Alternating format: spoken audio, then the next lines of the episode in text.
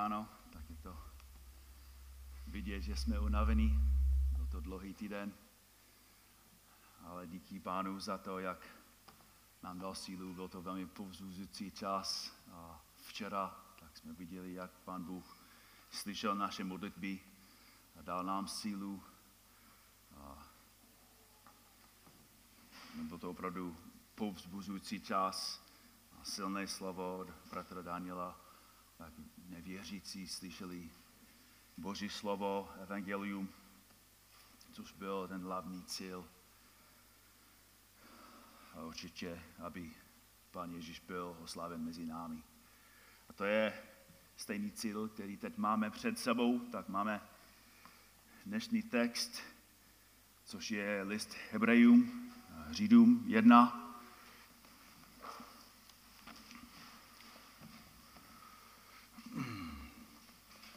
A budeme dneska studovat ty první 3 verše, ale abychom pochopili ten celý záměr, tak pojďme si přečíst tu celou první kapitolu. List Hebrejům, první kapitola, kde čteme mnohokrát a mnoha způsoby mluvil kdysi Bůh otcům v prorocích. Na koncích těchto dnů k nám promluvil v Synu, jehož ustanovil dědicem všeho a skrze něhož učinil i věky.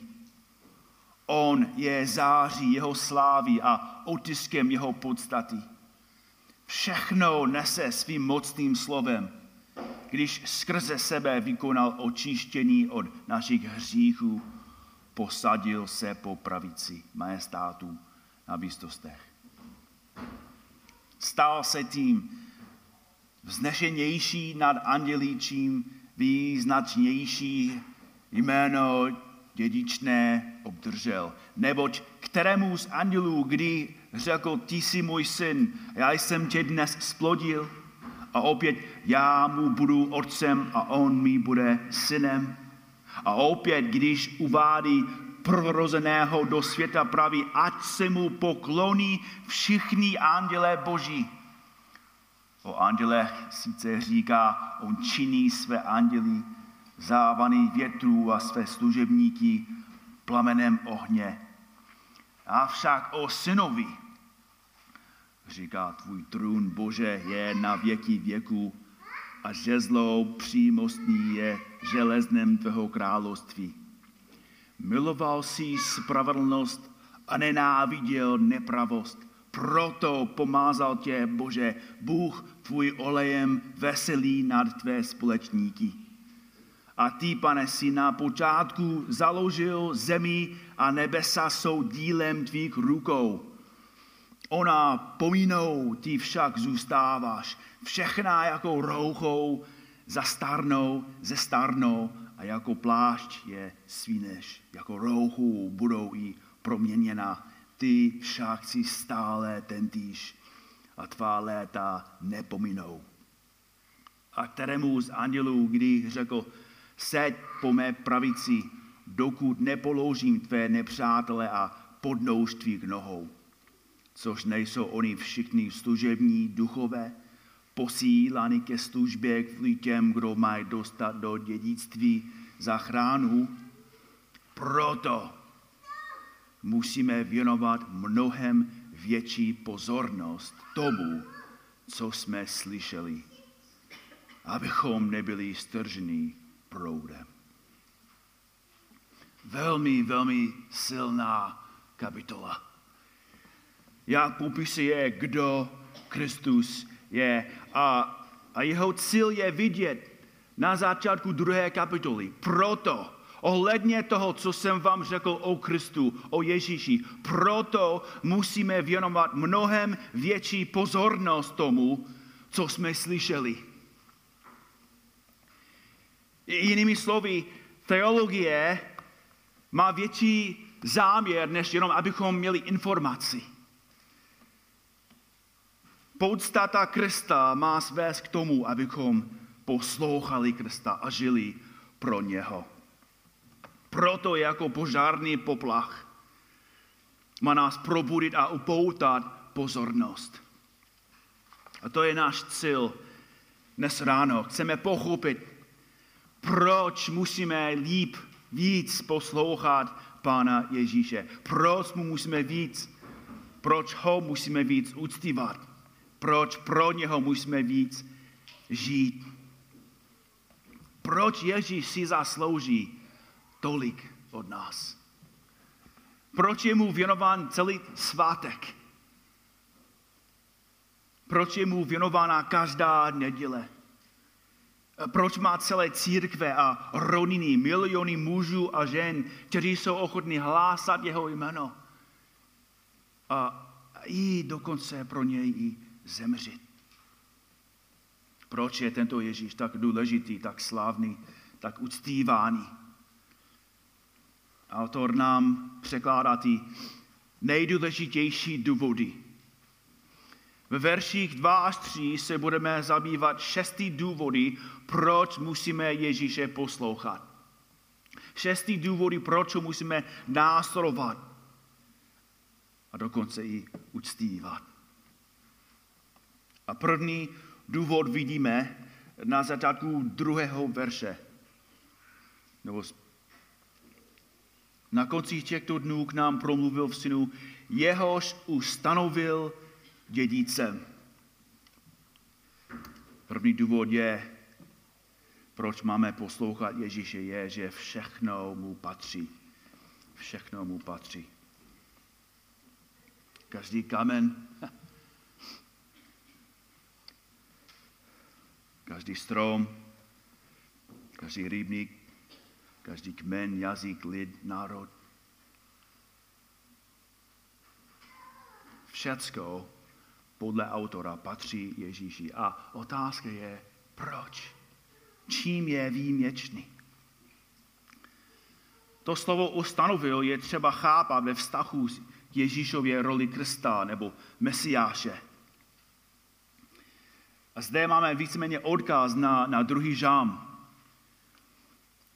Žám 2, verš 7 a 8, kde čteme, přednesu Hospodinovo ustanovení. Řekl mi, ty jsi můj syn, já jsem tě dnes splodil. Požádej mě a dám ti národy do dědictví. Tvým vlastnictvím budou i končiny země. Úžasný žalm, úžasný rozhovor mezi otcem a synem. Řekl mi, to říká syn, řekl mi, ty jsi můj syn, to říká Bůh Otec, ty jsi můj syn, já jsem tě dnes splodil, požádej mě a dám ti národy do dědictví. Všecko bude patřit tobě, říká Otec synovi. Ježíš bude vlastnit vše, co vlastní Bůh Otec.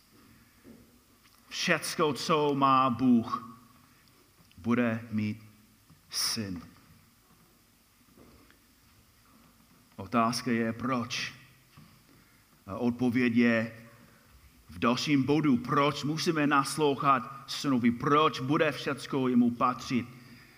Protože skrze něhož učinil i věky. Skrze syna Otec učinil i věky. Slovo učinil se často používá ve významu uvést něco v život, do existence. V řeckém překladu hebrejského starého zákona je toto slovo použito k překladu Genesis 1.1. Každý z nás tento verš Genesis 1.1 na počátku stvořil Bůh, učinil Bůh. A učinil nebesa, zemi, všecko. A autor říká, že Boží syn, který se stal člověkem, ten byl ustvořený. Že ten, který se narodil, kterého pojmenovali jako Ježíš, ten byl ustvořený a ne jenom jako divák. Ale autor listu Řídům říká, že ten, který se narodil, stvořil. Pavel to říká takhle, list Koloským 1.16, neboť v něm bylo stvořeno všechno na nebesích i na zemi, věci viditelné i neviditelné, ať trůny nebo panstva, vlády nebo autority, všechno je stvořeno skrze něho a pro něho. A Jan říká něco podobného. Evangelium podle Jana, 1. kapitola 1 až 3. Na počátku bylo slovo a to slovo bylo u Boha a to slovo bylo co? Jaká je odpověď? To slovo bylo Bůh. A to slovo na počátku, to bylo na počátku u Boha a všechno vzniklo skrze něj a bez něho nevzniklo vůbec nic, co je. Jan opakuje přesně, co říkal autor tady, že Bůh Otec stvořil všechny věci skrze Boha Syna. A Ježíš sám řekl stejné věci. Jan 5, 16 až 20.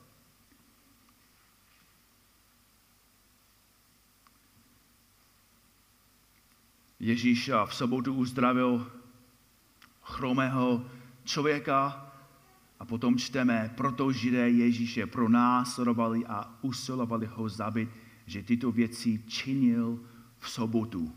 Až stejné slovo. Ježíš jim však odpověděl, můj otec až dosud pracuje a já pracuji. Proto ho Židé ještě více usilovali zabít, že nejen rušil sobotu, ale také Boha nazýval svým vlastním otcem a činil se tak rovným Bohu. Ježíš jim odpověděl, amen, amen, pravím vám, syn nemůže sám od sebe činit nic než to, co vidí činit otce. Co činí on, to činí stejně i syn. Neboť otec miluje syna a ukazuje mu všechno, co sám činí a ještě větší skutky, než tyto mu ukáže, abyste vy žasli.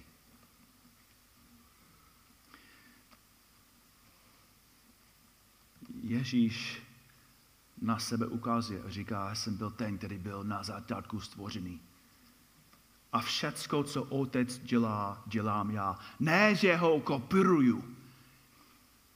Ale všecko, co vidíte teď, co dělám já, Pán sám dělá skrze mě. Jako ty činy, které vidíte, to dělá Bůh Otec skrze mě. A oni správně chápali, co Ježíš tím říká. Věděli, že činil se tak rovným Bohu, protože byl, je. A to nechtěli přijmout. Nemohli přijmout skutečnost, že Bůh, který stvořil člověka, se stal člověkem. A to je přesně, co se stalo. Nechtěli přijmout, že Ježíš, který se narodil v chlévě a byl položen do jeslí, který se kojil u prsů své matky, rostl před lidmi, rostl v moudrosti, jedl chléb, pil vodu, pracoval, spal, kázal. Nechtěli přijmout, že ten stejný Ježíš byl u začátku. Že byl Bůh v těle. A že všecko i věky stvořil. Slovo věky překládá řecké dílo, které možná znáte. Aion. Z něhož pochází naše slovo aion. Zde ukazuje na celý stvořený vesmír času a prostoru. Jinými slovy, všechno, dokonce i samotný čas, dokonce i prostor, v němž hmota existuje. Všechno Otec stvořil skrze Syna. Možná si říkáme, možná se ptáme, jako, tak kdo to byl, kdo to stvořil? Jako Syn nebo Otec? A odpověď je ano. Syn a Otec skrze Syna. jsou neoddělitelně. Cokoliv dělá otec, dělá syn. Což vysvětluje, proč může autor říci to, co říká v dalším důvodu, proč musíme Ježíši naslouchat. Musíme poslouchat Ježíše, protože je Bůh. Ježíš je Bůh. Třetí verš, kde píše, že on je září jeho slávy. Kristus je září Boží slávy. A to slovo přeloženo jako září je velmi specifické slovo. Odkazuje na jas světla, na září, kterou vyzařuje předmět slávy. Tak když, to úplně nedoporučuji, ale když se díváš na slunce, jo, když se díváme na slunce, říkáme, že vidíme slunce, ale ve skutečnosti nevidíme slunce, ale vidíme jeho zář.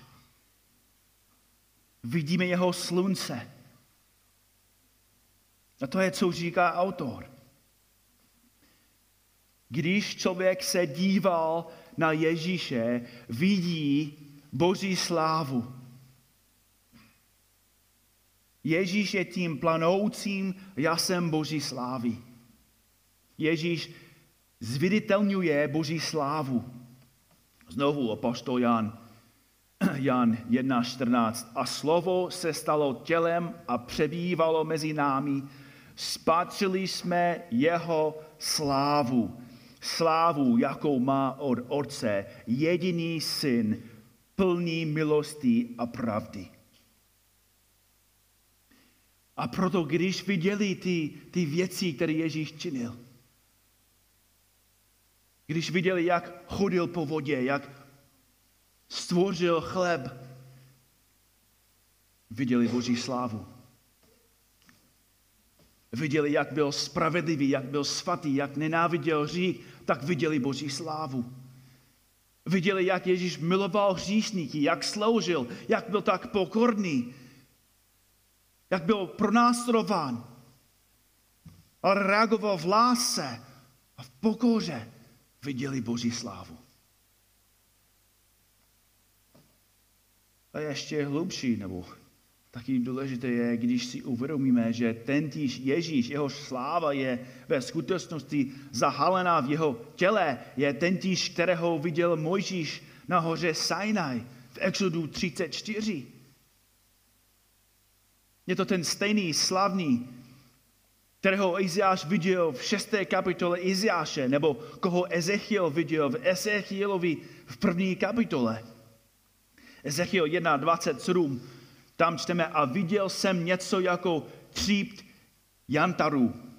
Sledem to mělo vnitřek okolo jako oheň, od jeho jakoby beder nahoru i od jeho jakoby beder dolů. Jsem uviděl, co si sledem jako oheň a mělo to okolo sebe zář. Jako vsled duhy, která je na oblaku v deštivý den. Takový byl vsled záře okolo něho, vsled podobný Hospodinově slávě. Ezechiel viděl Boží slávu, viděl Božího syna. A když to viděl, potom čteme, když jsem to uviděl, padl jsem na tvář. Fyzicky padl na zem, když uviděl a pocítil Boží slávu. A vidíme další důvod, proč ho posloucháme. On je září jeho slavy a otiskem jeho podstaty. Ekumenický překlad říká výraz Boží podstaty. Kralická má obraz osoby jeho. První slovo přeložené je otiskem, označuje otisk, jaký je například na minci. A po výjimutí razítka z horkového kovu byl v kovu vidět přesně stejný obraz razítka. Ale dobře chápeme, že Ježíš není mince ani vosková pečeť, on je otiskem jeho podstaty. No, slovo podstata odkazuje na skutečnou povahu něčeho. Autor má tedy na mysli, že Ježíš zviditelňuje boží přirozenost. A znovu, Jan 14:9, což když Ježíš řekl, kdo viděl mne, viděl koho? Viděl Otce. V synovi se projevují skutky, moc, láska, charakter, milost, milosrdenství, svatost, bezhříšnost a dokonalost. Všechny boží vlastnosti. A proto, bratři a sestry, když lidi konečně chápali, kým je Ježíš, oni taky spadli na zem. Uctívali ho. Pochopili, ano, je to opravdu skutečný člověk. Je to člověk. Jí, pí, spí, ale zároveň dělá zázraky. Má silnou moc. List Koloským 2:9 říká, neboť v něm, v tomto člověku, tělesně přebývá veškerá plnost božství. Ježíš Kristus je Bůh v těle. On je září jeho slávy a otiskem jeho podstaty. A pokračuje dál a dává nám další důvod, proč musíme ho poslouchat. On všechno udržuje. Píše, všechno nese svým mocným slovem. Ne mocnou rukou, že Ježíš musí jako používat fyzickou sílu, ale svým mocným slovem. Znovu autor ukazuje zpátky na Genesis 1:1. Jak Bůh všechno stvořil, co používal. Nepoužíval kladivo, nepoužíval šrobovák, používal jenom svoje slovo. A autor říká, že Ježíš udržuje všechny věci svým slovem, svou mocí. A poslouchejte ještě jednou, co píše. A všechno nese svým mocným slovem. Všechno nese. To slovo znamená nejen, že drží všechno, ale že všecko řídí podle svého plánu. On nosí všecko do svého sílu. Všechny věci přivádí ke určenému cíli. Celý prostor a čas je pod jeho božským vedením. Celé lidské dějiny jsou jim nejen udržovány, ale i řízení. Což znamená, bratři a sestry, že všecko, co se stalo, všecko, co se děje, všecko, co se stane kvůli Ježíši. Ježíš vede, nosí celou historii. Tak jste dostali tu zprávu od Petra o jeho mámě. Jak v pátek ráno Božena byla nemocná a večer už byla v komatě. Já jsem měl, bratři a sestry, opravdu velké privilegium, že jsem tam jel s Petrem, s Tereskou do nemocnice a brzo ráno jsme stali vedle její postele, vedle jejího těla. A my jsme viděli na vlastní oči, jak umírá. A Petr řekl, Bůh je milostivý. Pán je fakt dobrý, že máma nemá bolest. Ježíš Kristus je tak milosrdný, že zachránil mou mámu. Že teď odchází od toho světa a kam jde? Jde k Pánu. A každý viděl, jak mocné věci dělal v její životě. A její syn a její dcera sami to viděli, ty zázraky. a ve víře mohli říct, vidíme jeho svrchovanost v mámě. Že její smrt není marna, že její smrt není náhoda. Ale Pán Ježíš všechno nese svým mocným slovem.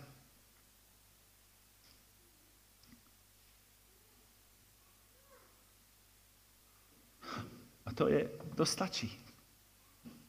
Jako to stačí, abychom ho poslouchali. Ale autor nám dává ještě další důvody. Měli bychom naslouchat Ježíši, protože očistil naše hříchy. A to říká, když skrze sebe vykonal očištění od našich hříchů. To slovo očištění je silné slovo, když nad ním přemýšlím. Očistit. Očistit od nečistoty. Znečištění, poskvrny a špíny. Očištění je docela důležité téma v naší kultuře, v našem světě. Vlády světa chtějí, abychom se všichni zabývali znečištěním a kontaminací, které produkujeme. Chtějí, abychom se starali o deštné pralesy v Brazílii a smog v Hongkongu. Teď na moři jsou lodě, které se nyní snaží shromáždit veškerý odpad, aby vyčistili oceány.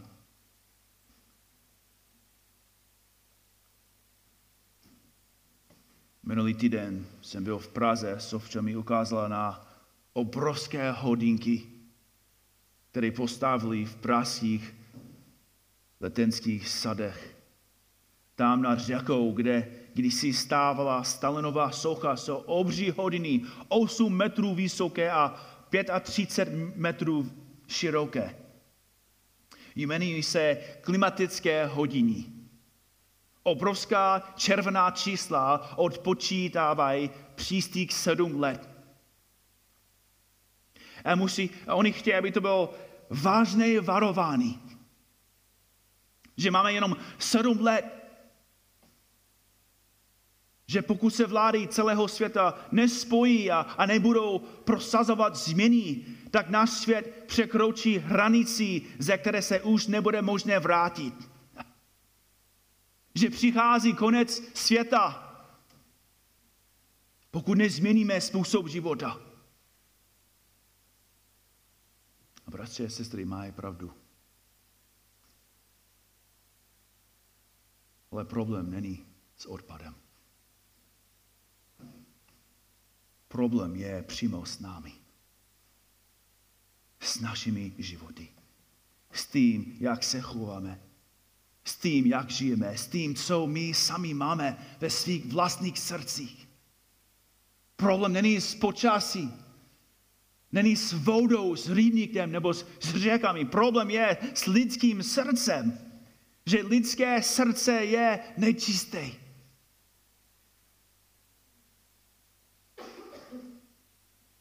Největší potřebou člověka není čistý vzduch, čistá pitná voda nebo obnovitelná energie. Největší potřeba člověka je čisté srdce. Čisté svědomí. Čistý život před Hospodinem. Ale kdo může něco takového udělat? Může toho dosáhnout náboženství? Můžeme si my vyčistit duši? Můžeme smít svou vinu?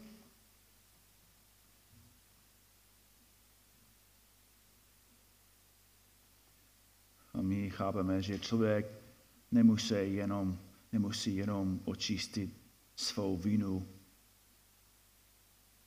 Člověk musí očistit i své touhy.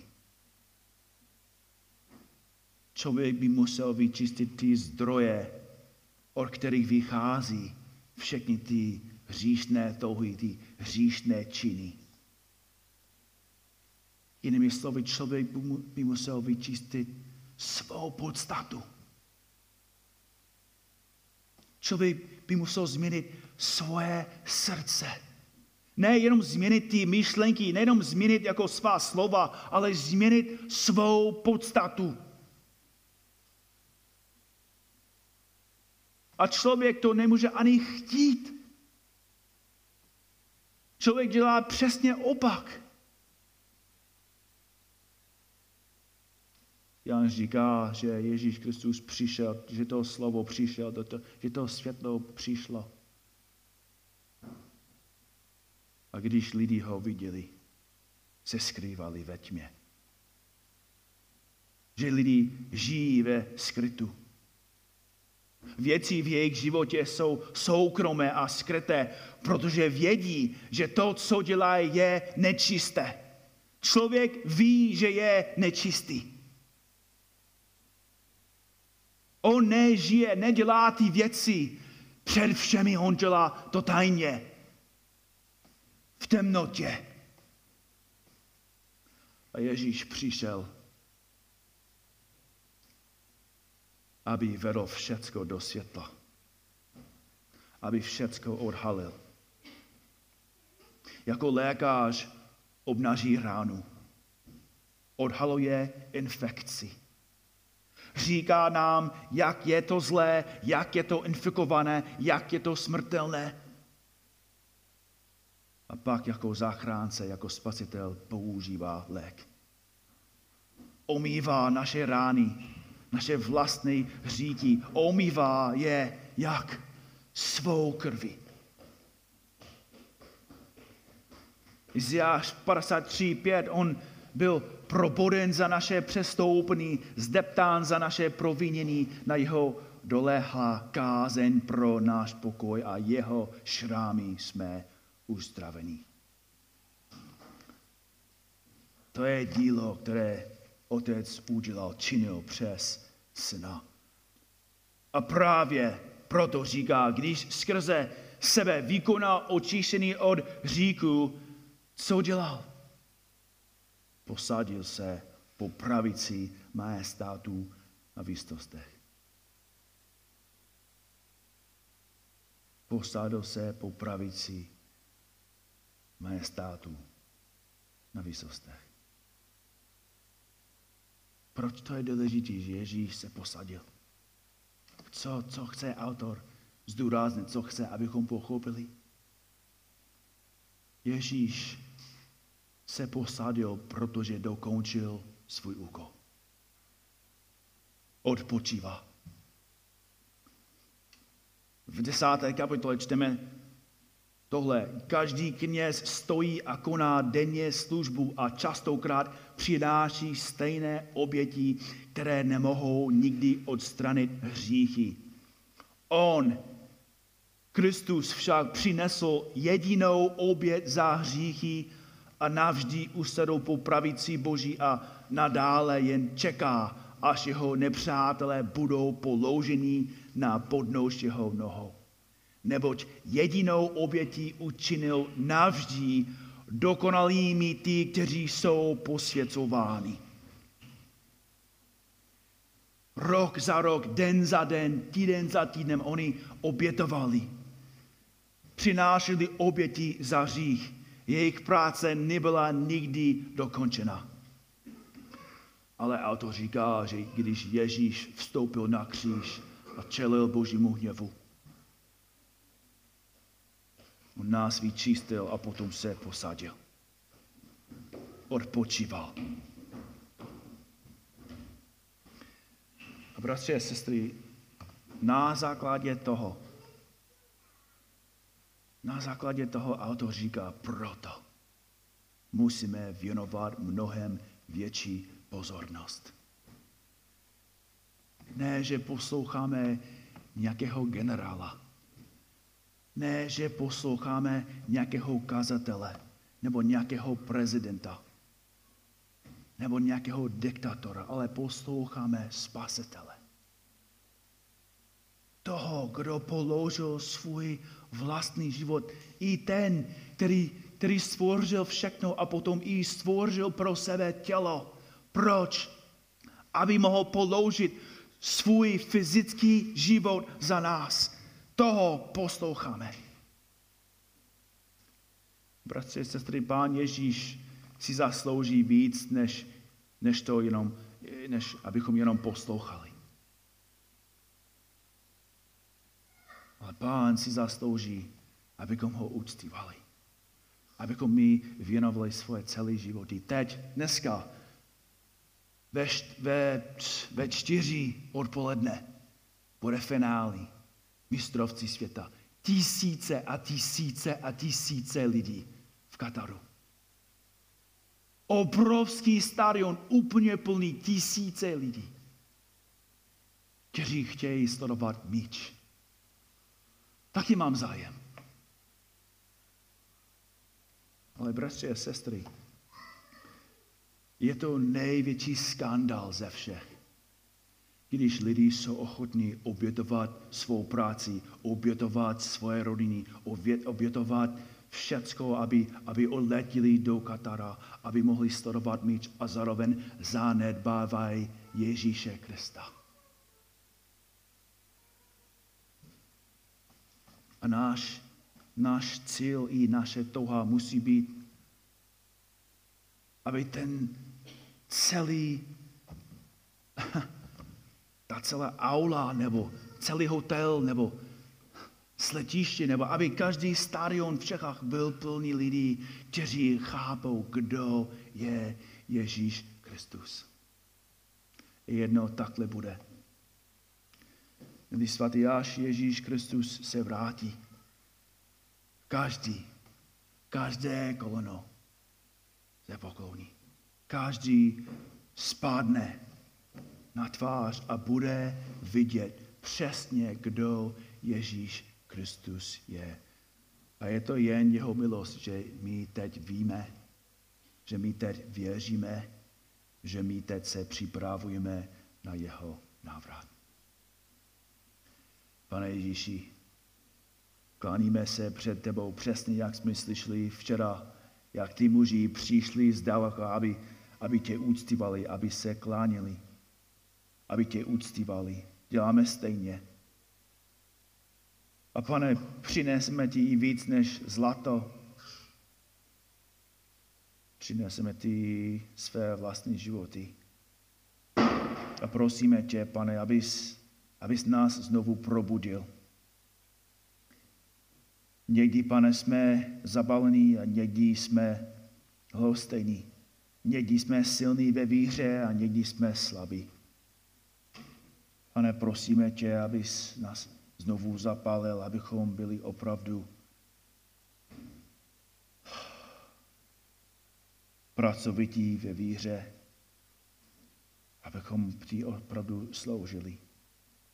Děkujeme ti, Pane, ještě jednou za včerejší koncert, za takovou velkou možnost ti sloužit takovým způsobem. Pane, jsme unavení, jsme i vyčerpaní, ale zároveň máme z toho velkou radost. A proto tě prosíme, Pane, používej nás dále. Používej naše životy, používej nás jako v práci, v kanceláři, v obchodech, v domech, v rodinách. Používej, Pane, naše životy ke tvé slávě. Pomoc nám, abychom ti věnovali větší pozornost. Amen.